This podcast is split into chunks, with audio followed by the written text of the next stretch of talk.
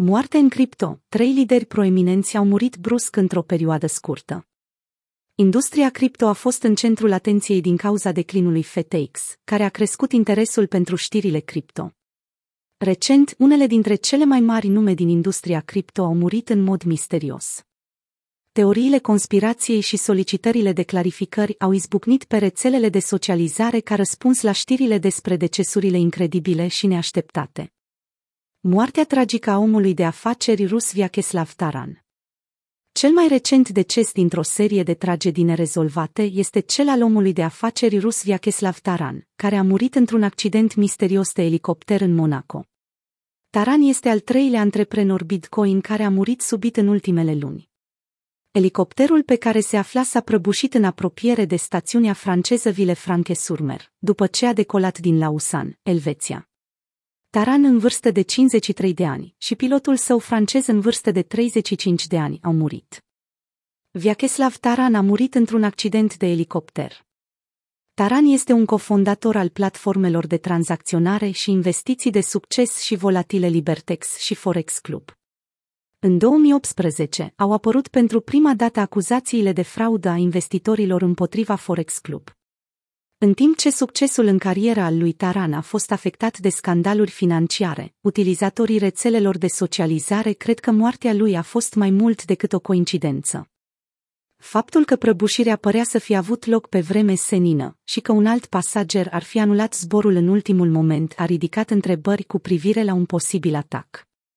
Din cauza acestor factori, nu poate fi exclusă implicarea unor terți, a spus procurorul adjunct de la NISA, care a vizitat fața locului.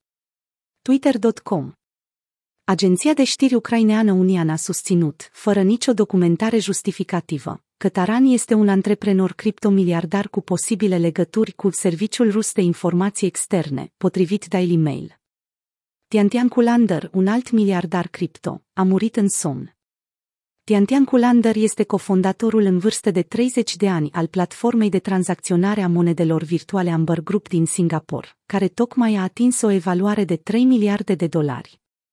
Curland a murit în somn pe 23 noiembrie, potrivit companiei.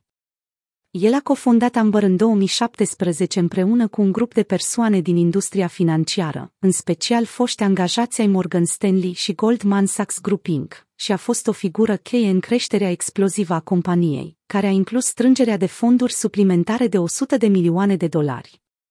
Kulander a transformat Amber într-un unicorn financiar de mai multe miliarde de dolari. Mai mult, a deținut și o funcție în Consiliul de Administrație al Fanatic, o organizație de esports. Tot ceea ce s-a stabilit este că Kulander a murit în somn. Nu au fost furnizate alte detalii. Moartea subită și teoriile conspirației ale lui Nicolai Mușegian.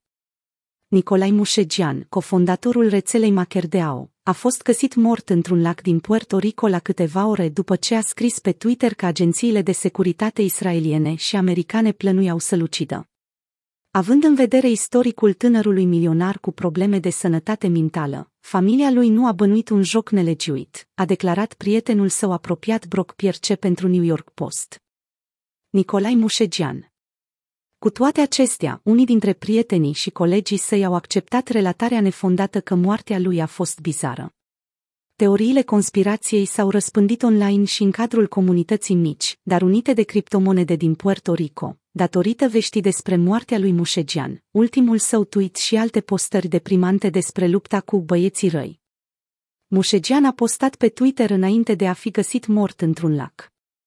În timp ce unii au trecut mai departe cu toată agitația sezonului de iule, mulți sunt încă perplexi și se întreabă ce înseamnă toate acestea pentru industria cripto, care este notoriu de imprevizibilă. Twitter.com